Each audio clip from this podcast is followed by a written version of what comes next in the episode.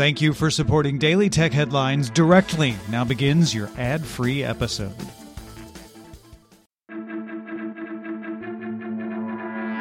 These are the Daily Tech headlines for Tuesday, December 13th, 2022. I'm Rich Stroffolino. The Attorney General of the Bahamas, Ryan Pinder, announced the arrest of FTX founder Sam Bankman Fried. The arrest was made after the U.S. government informed the Bahamas of criminal charges against him, saying it would likely request extradition. The U.S. Attorney's Office for the Southern District of New York filed criminal charges covering wire fraud, securities fraud, and money laundering. The U.S. Securities and Exchange Commission also charged Bankman Fried with operating a years long fraud by diverting customer funds from FTX to his trading firm Alameda Research. The Commodity Futures Trading Commission filed a civil lawsuit against Bankman Fried, which accused him of commodities fraud.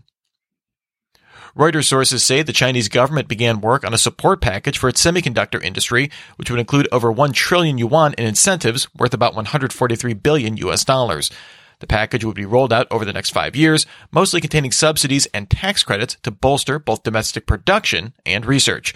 The government could complete the package as soon as Q1 2023. According to an investor memo seen by the Wall Street Journal, the fast fashion retailer Shein began exploring expanding into a marketplace platform where third parties could sell directly to consumers. The memo also mentions diversifying its supply chain outside of China. Shein's current supply chain centers around China's Guangdong province, but it began manufacturing in Turkey this summer and began operating warehouses in Poland for shipping to Western Europe. Twitter disbanded its Trust and Safety Council, an advisory group of volunteer independent experts that provided guidance on content moderation issues, focusing on issues like online safety and harassment, human and digital rights, suicide prevention and mental health, child sexual exploitation, and dehumanization. Twitter created the group in 2016. Platformer Zoe Schiffer reports that Twitter blocked access to primary telecom providers in India and Russia, as well as the second biggest telco company in Indonesia. The block occurred on December 11th for about an hour. This appears to be an effort to disrupt spam networks. After unblocking the networks, Twitter reportedly told the carriers service issues were due to routing configuration changes. The feed aggregator Flipboard introduced a new notes feature, which lets users add original content to shared magazines, things like photos, videos, links, or text. The company also added a community section to its app, highlighting magazines and individual curators to follow. Both features are available now on the web, coming to Android and iOS in January. The Cyberspace Administration of China issued regulations forbidding the use of deep synthesis service providers to alter facial or voice data, known as deepfakes, without consent.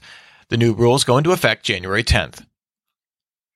Meta told LightReading.com that it folded its Meta connectivity business into the company's infrastructure and central products groups.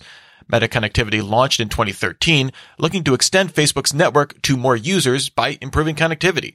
This included solar powered drones, fiber laying robots, and low orbit satellites. Microsoft will remove its Soundscape app from the App Store on January 3rd. The company introduced the Soundscape project in 2017, which uses 3D audio cues to help the visually impaired become more comfortable with unfamiliar places, doing things like reading out points of interest or notable roads and intersections. It will open source Soundscape code on GitHub after the shutdown. China launched a trade dispute at the World Trade Organization against recent chip export controls implemented by the U.S. China claims the restrictions threatened the stability of the global industrial supply chain. A spokesperson for the U.S. Trade Representative said the actions relate to national security and the WTO is not the appropriate forum for such issues. In January 2021, Google's Chrome browser introduced its new extension system in the stable channel known as Manifest v3. Previous plans called for the older Manifest v2 system to start being disabled slowly across Chrome beta builds in January 2023 before fully banning v2 extensions in the Chrome Web Store at the start of 2024. Google has now delayed the mandatory switch to v3 and says it will announce a new timeline for a v2 shutdown in March 2023. In a support page, Microsoft disclosed it will update its Authenticator iOS app in January 2023 to remove the companion WatchOS app.